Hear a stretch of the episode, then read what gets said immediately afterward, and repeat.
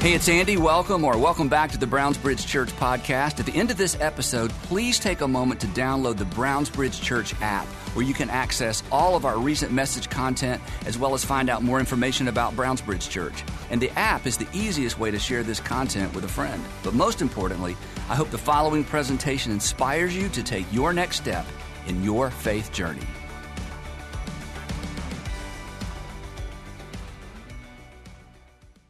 So in August of 2008, I spent um, an entire Saturday doing yard work. Um, have you ever done that before? August, Georgia. Yeah, you know what I'm talking about. If you don't know what doing yard work in August in Georgia is like, uh, just imagine you're on the surface of the sun and someone hands you a bag of grass clippings. That's, that's, that's pretty much that's pretty much it. It was a very, very hot day. Uh, finally finished. It finally was getting dark. So it was probably like about 8.30. I came inside, sat down to eat dinner and rest for a second. And as I'm sitting there at the table, all of a sudden I felt this pain in my chest. It was, it was uh, the way I describe it is it, it was like someone had their hand inside my chest and they just squeezed. And it only lasted like a split second.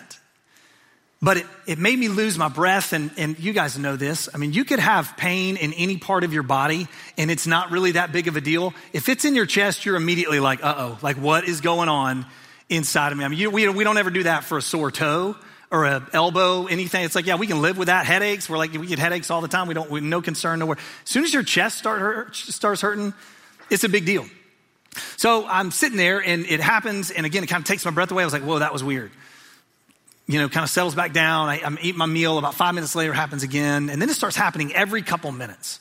And I'm like, this is a little bit disconcerting. So I end up, I like, I took my pulse and I was like, well, maybe my heart's racing. I don't know what's going on, trying to check, you know, check and see what's going on. And, and what was happening was my, my heart would just beat normal. And then as soon as I felt that little tightness in my chest, my heart would skip a beat.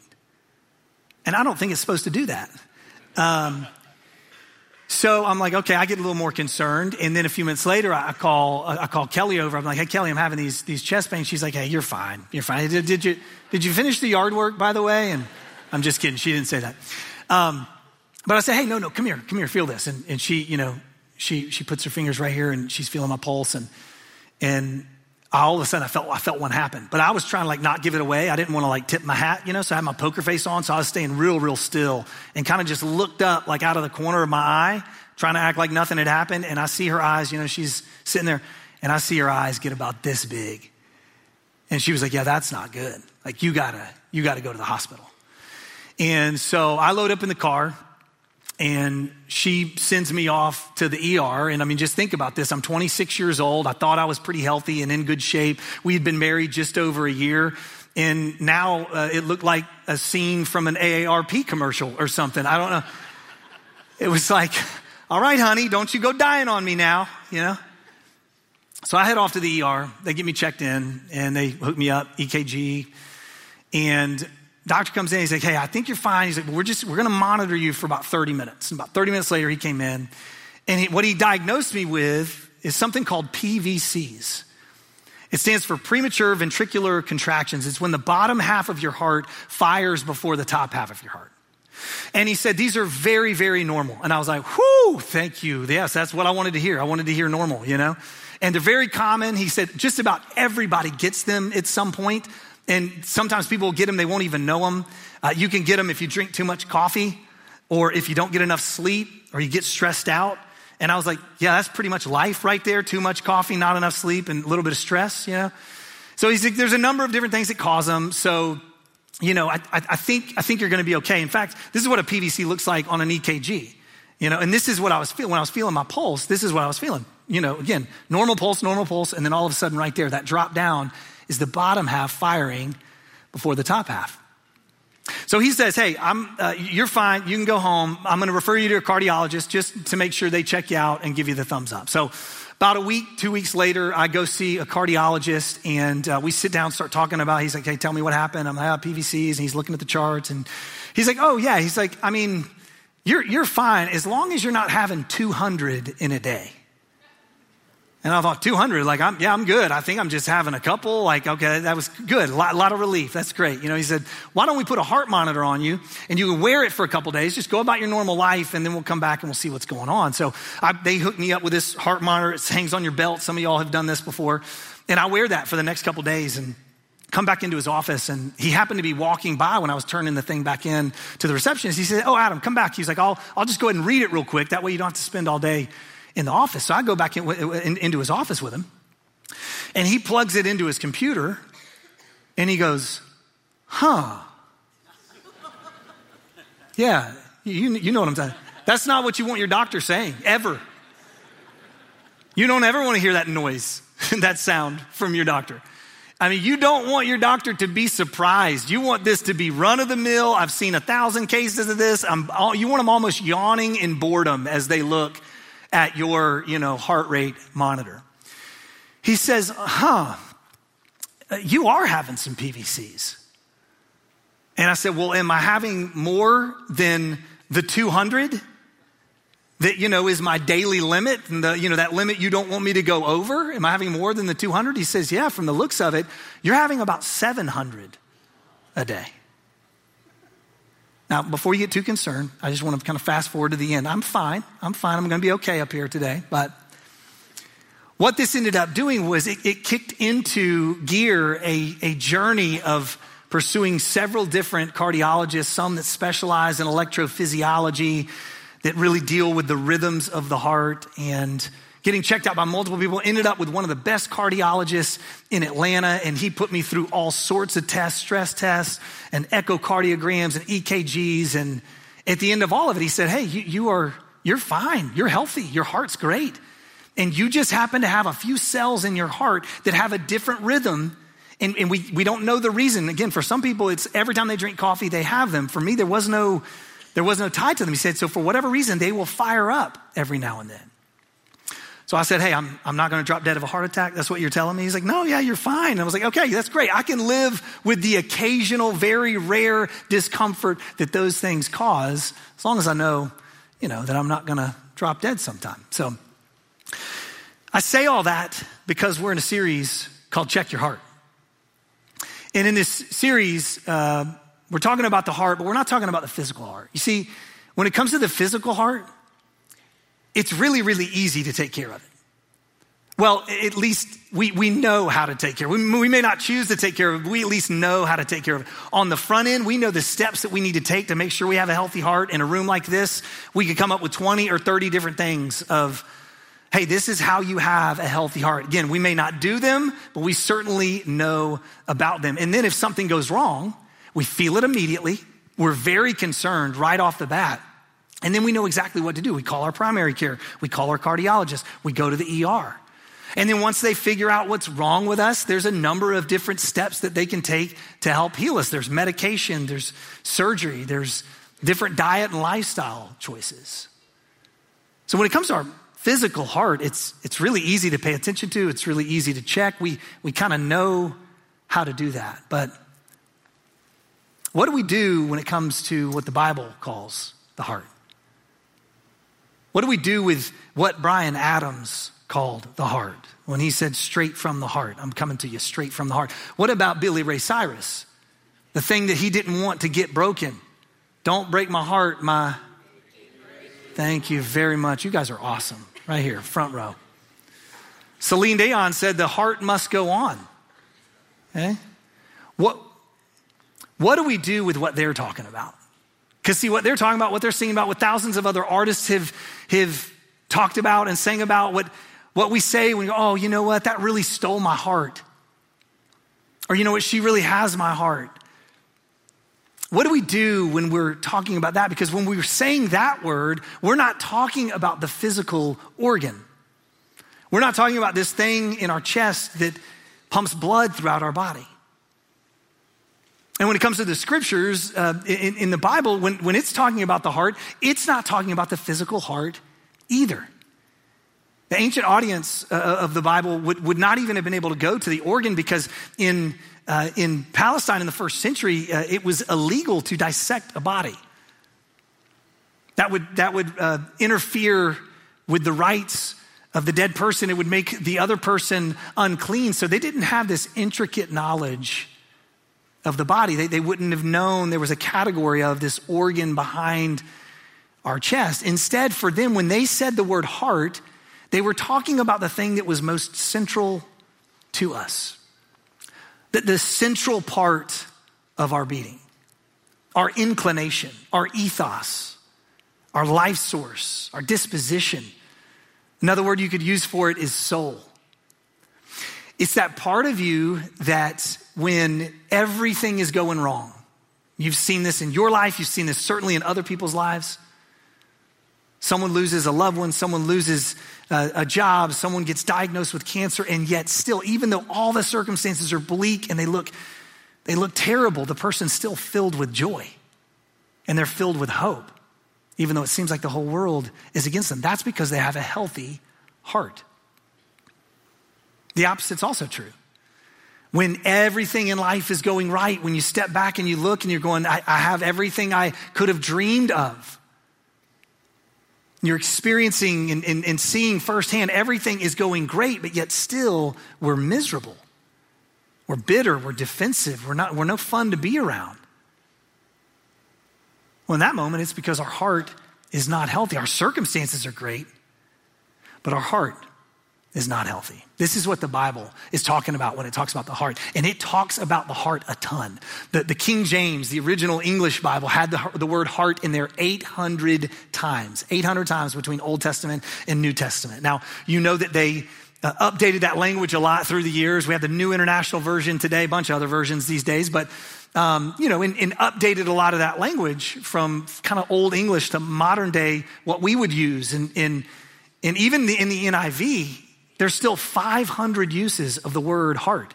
So they were only able to uh, update 300 uses of the word heart. The, the other 500, they still just, heart is the word the scripture uses for it. And again, none of those are referring to the heart organ that we have inside of our chest. So if the Bible talks about it this much, it must be important. It's something we should pay attention to. The challenge, though, is that as easy as it is to pay attention to our physical heart, it's just as hard to pay attention to our spiritual heart. What the Bible describes is the heart. And because we don't really have a great word for it, it's not an easy way to check in. I mean, we may assume we're doing that with, with other people when we're like, hey, how are you doing? How's the job going? How's your family? How's the hobby? How's the thing? How's this week been? We think we're checking in on somebody's heart when we say that, but really we all know that all those things could be going great. And we can go, oh, great, great, great. That's going great. That's going great. That's going great. But yet still, our heart is not healthy. In some Christian circles, they try things like asking, hey, how's your heart? How's your heart? But no, nobody really likes that. I mean, there's, it feels icky, kind of feels weird when somebody asks you that, hey, how's your heart? Like, how's your soul? How's your heart? And it can kind of get a little weird sometimes. But if it's this important to us, if it's important enough to put in the Bible over and over again, then what do we do to check our heart? How do we pay attention to our heart? How do, how do we guard our heart? Last week, uh, Beth Brady, our high school director, kicked off this series and she shared this verse from Solomon in the Old Testament. The wisdom book of Proverbs. He says, above all else, okay, if you don't do anything else, do this. Guard your heart, for everything you do flows from it. Not your circumstances, not how well you've achieved in life. That's, that's not where it flows from. It flows from your heart. Circumstances can be really, really rough, but if your heart's healthy, you can be joyful, you can be alive, you can be a gift to people around you. And that's the reason why Solomon says you got to guard it. You got to guard it, you got to protect it. Pay attention to it, cultivate it, watch it. But how do we do that? How do we do that? Jesus talked a lot about the heart as well. Um, in the four gospel accounts that we have of his life, in his dialogues, he mentions the heart 28 times. Again, never talking about the organ, always talking about this kind of the ethos of a person, the soul of a person, the, that central part of their being. And we're going to look at one of those instances today that's going to help us in understanding how we guard our heart and how we check our heart. He, he, Jesus in this passage sort of doubles down on what Solomon was saying a thousand years earlier, and he details it a little bit more. Basically, Jesus was saying, Look, the heart's important, and if you're gonna guard your heart, you gotta know what I'm about to tell you. You gotta know what I'm gonna teach and what I'm gonna unpack over the next few minutes. This is what he says. It comes from Jesus' Sermon on the Mount, Matthew chapter 6. And Jesus says this He says, Do not store up for yourselves treasures on earth. Now, this word treasures here uh, in, in the original language is it's interesting. It actually just means stores. So if you, the, the, the English from the original language would, would say, don't store up for yourself stores on earth. And this is because for the uh, original audience in the first century, anything they stored up was a treasure. Anything they stored up was valuable. Anything they stored up, they had so little and, and, and they didn't have like all these storage units, you know, that they self storage, you know, in, in Jerusalem and Israel in the first century. Um, so everything they stored up was just the few things they could keep, you know, close to them in their house, whatever. Fast forward today, what do we store up? Junk, right? For the most part. Thank you. We, we, we, we got a, we, you know, we got a, a storage room in our house, and what fills up the storage room? I mean, there's a couple things in there that are like keepsakes and nice things, things we want to hold on to, but most of it, it's like, hey, if that disappeared from our life tomorrow, we would never know the difference. It's, uh, it's the reason why we have a, a storage drawer on our island that we put stuff in, and what do we call that drawer? The junk drawer. We call it, we know what we're doing. We know it's like I just scrape all the junk from the counter down here into this drawer. We have companies uh, that are named like junk 1 800 junk removal. Like that's, they've built entire businesses around the junk that we store up. So, so it's a little bit different for us. For first century, they were storing up specific things it's, it's not really the same for us, but here, here is what Jesus meant when he said treasure, when he was talking to these people about the things they stored up.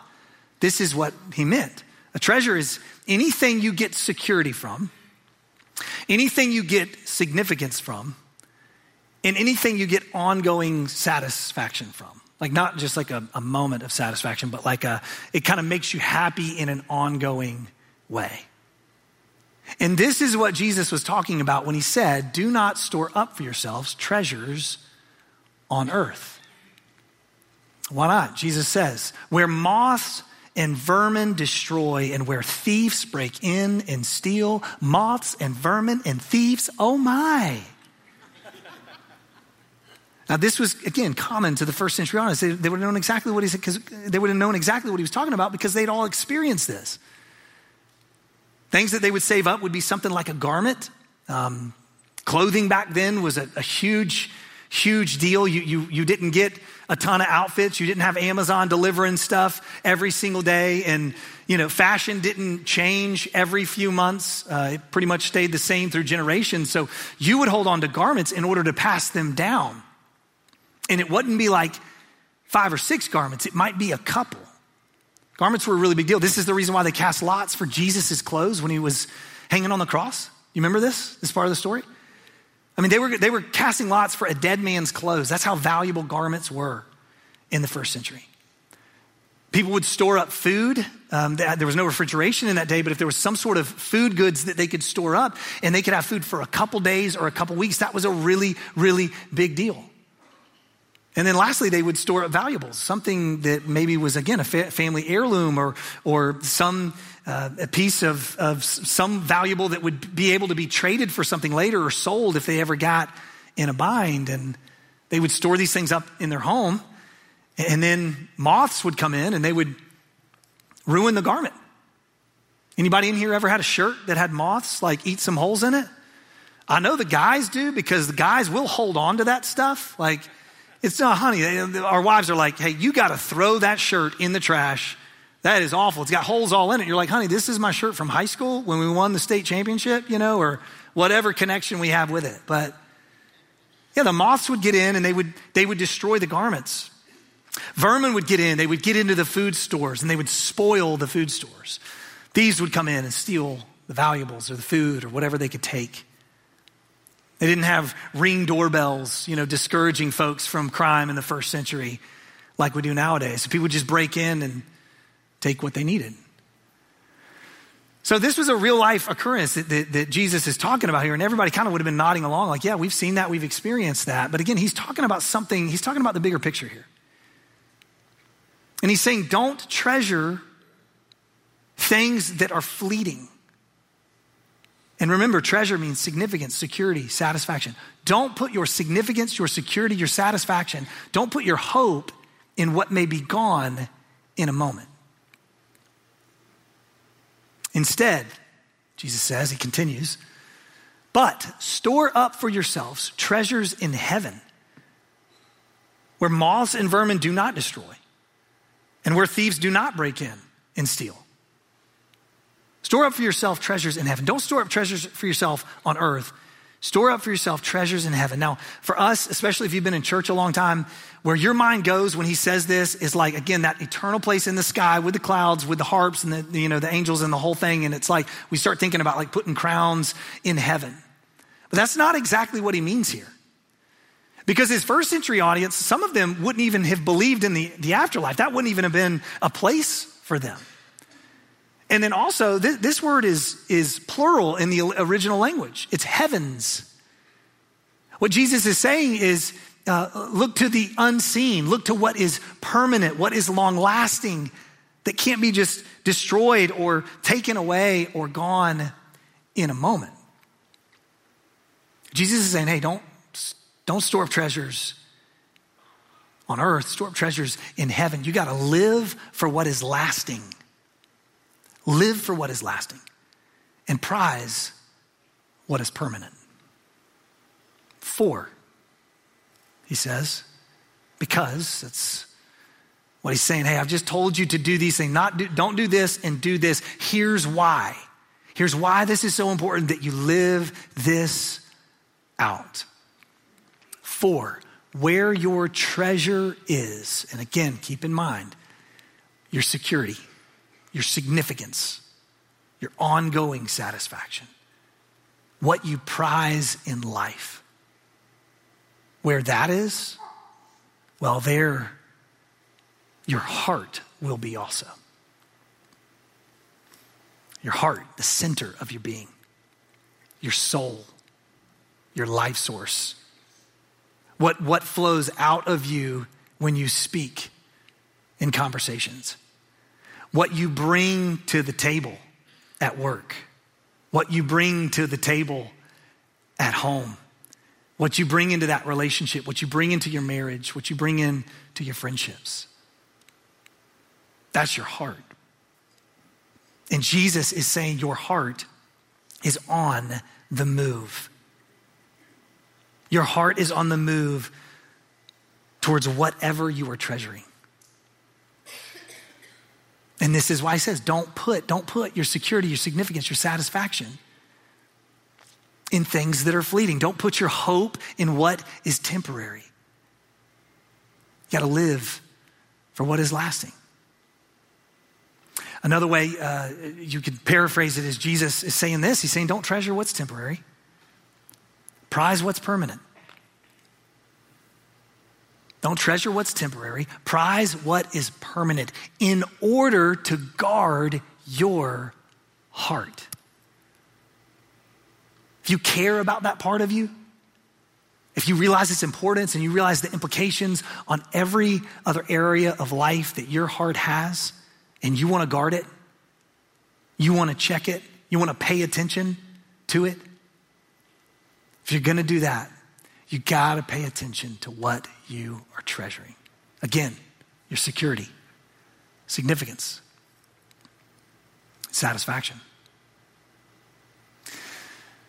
Now, I, I tried to come up with some ideas around what we have a tendency to treasure in our day and age that may not be the most long lasting things.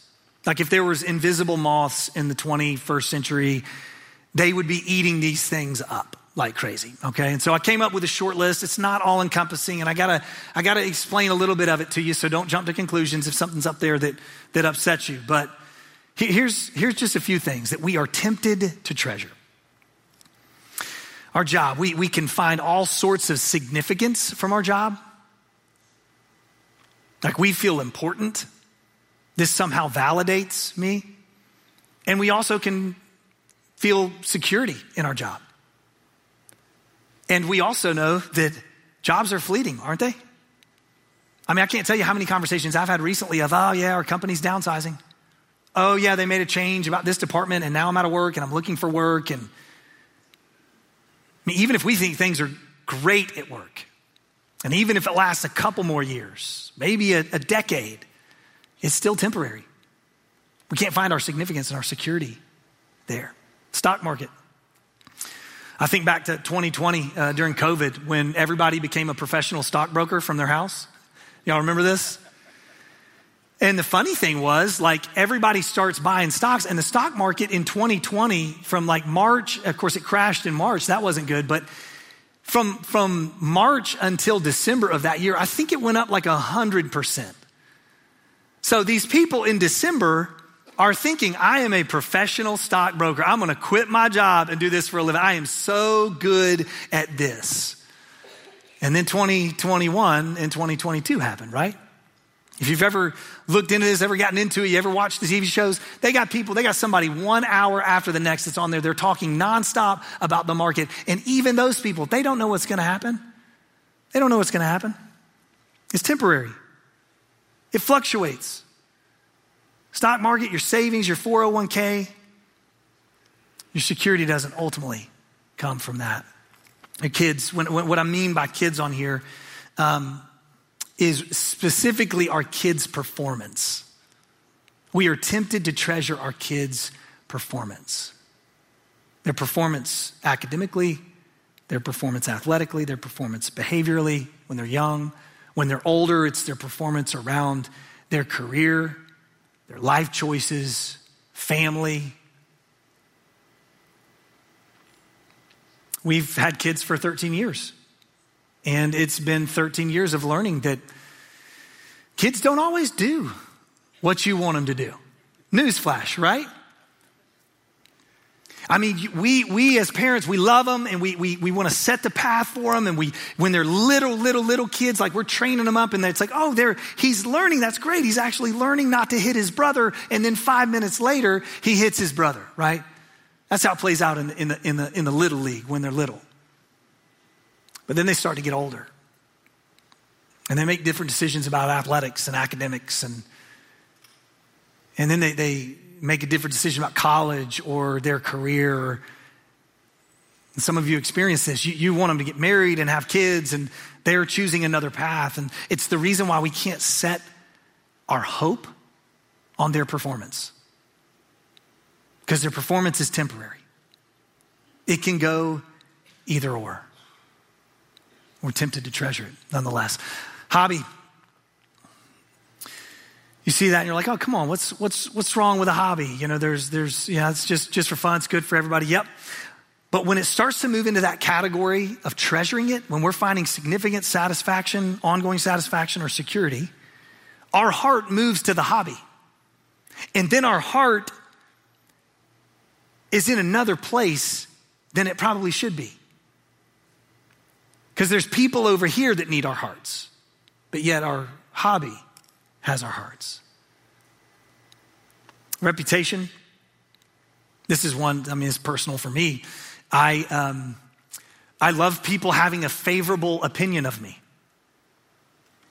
Something I have to deal with all the time, but I like having a good reputation with people. I don't like it when people are upset with me. And sometimes things can be, you know, going good. And then the just certain conversation comes along. Or that certain email comes along. And all of a sudden, boom. If my hope is set on my reputation, if I'm treasuring my reputation, in that moment, it's gone. Moth has eaten it, the vermin have spoiled it, and thieves have stolen it in that moment. So it's temporary.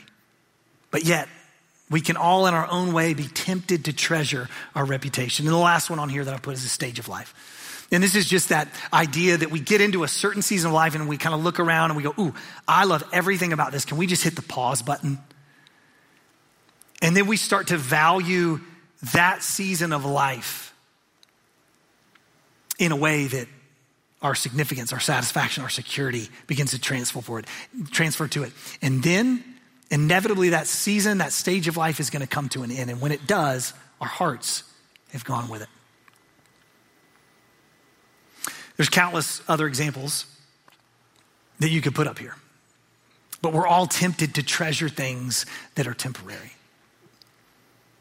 Moths are going to eat these things up. And you may be having an argument in, in, in, your head with me right now of like, Adam, I don't know, those, those things are pretty good, and aren't those things like a reality of life? And they are, they are good. These are not bad things. And this is what I want you to see.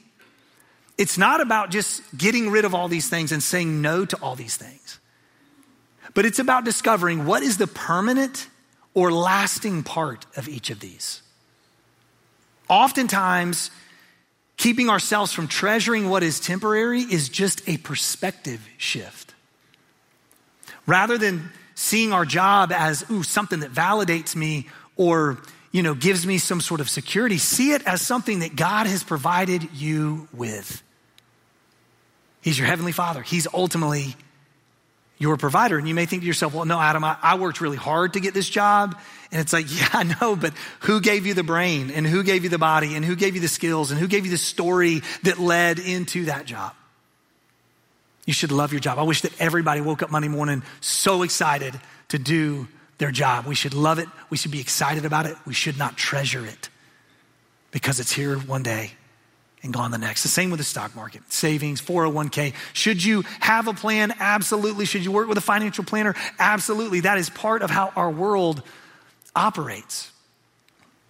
But pay attention to your heart because it will begin to shift over to this thing. You will begin to treasure it. You will begin to find your security in it. And again, when you do that, you're at risk of damaging your heart because it's here one day, gone the next.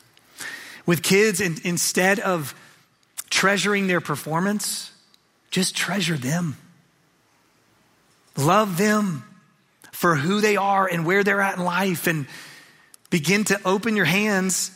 It's a little hard to do, but begin to open your hands to what God might have for them and begin to let go of your plan for their life and go, you know what? I'm just going to treasure my child here and not their performance and not their behavior and not, you know, the, oh, everything's working out great for them in life.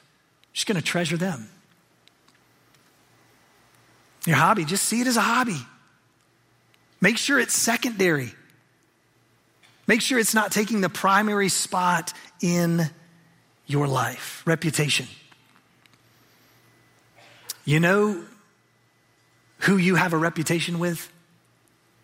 That's never going to change? Your Heavenly Father. People of this world, even people that you think are friends, even people that are close, your reputation can change like that. So don't treasure that. But oh, you can treasure what God says is, says is true about you. You can treasure the reputation you have with Him. You can treasure the fact that he puts his hands on your shoulders and tells you, I love you, my son and my daughter. That's never going anywhere. And then when you treasure that, you can, you can deal a, a lot better and, and a lot stronger with the lack of reputation you may have with some other people. And then lastly, stage of life. Don't try to don't try to make something permanent that you know is moving on. Just see it for what it is. Thank God for what it is and be open to what God wants to do in that stage of life. Don't hit the fast forward button to the next thing. Be in this season of life and be all there and pay attention to what God is up to. And again, all the other examples that you could put up here. You got to look for what is lasting in these things in order to guard your heart. If you're not paying attention to what you're treasuring, well, you're not going to be able to guard your heart because it's going to be running all over the place. Your heart's on the move towards whatever you're treasuring. If you're going to protect it, if you're going to guard it, if you're going to cultivate it, you got to pay attention to that. So, two questions for you as we wrap up today. And I want you to reflect on these questions personally first. And then later in the week, I want to encourage you to bring them up with somebody. Talk to somebody about it. Maybe somebody in your small group, or maybe Thursday when you're eating turkey and your uncle's talking about who knows what, you can just cut right in with this question, okay? It'll give you a free pass to change the conversation, okay? Here's the first question What are you currently treasuring that is not worth your heart?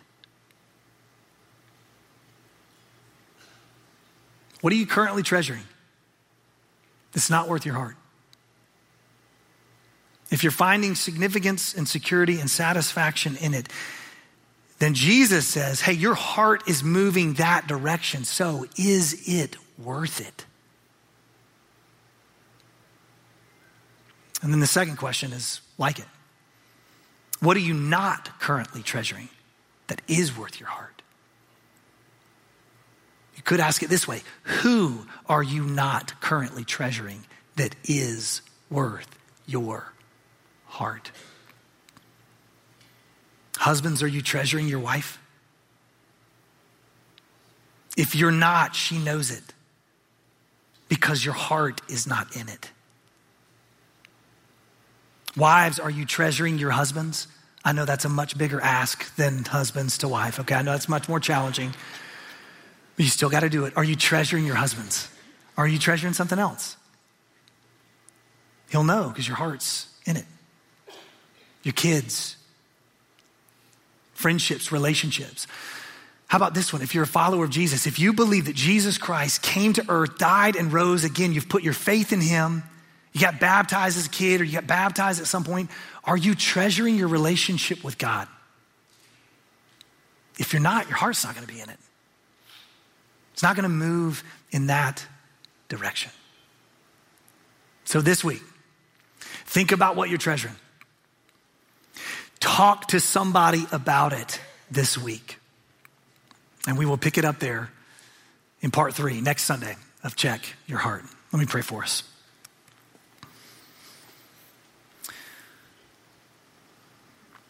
Father, thank you today um, for the life of Jesus, for the way he loved, for the way he lived, um, for his death and resurrection. And thank you for these words that he spoke 2,000 years ago that were written down and preserved through the centuries so that we could glean wisdom from them today. And I pray that each of them would take them seriously. We would take your words seriously, Jesus. That we really would pay attention to our life and what we're treasuring. And for some of us, we may have a really easy uh, little tweak to make, and we could do it by the end of the day. And it's like, oh, yeah, this little treasure over here, and be done with it. And other people, I just imagine they, they got some really big things that they're going to have to make a shift on. And for that person, I just pray for courage and strength today. And wherever we are, God, would you give us the courage to take this to heart? We ask it all in Jesus' name. Amen.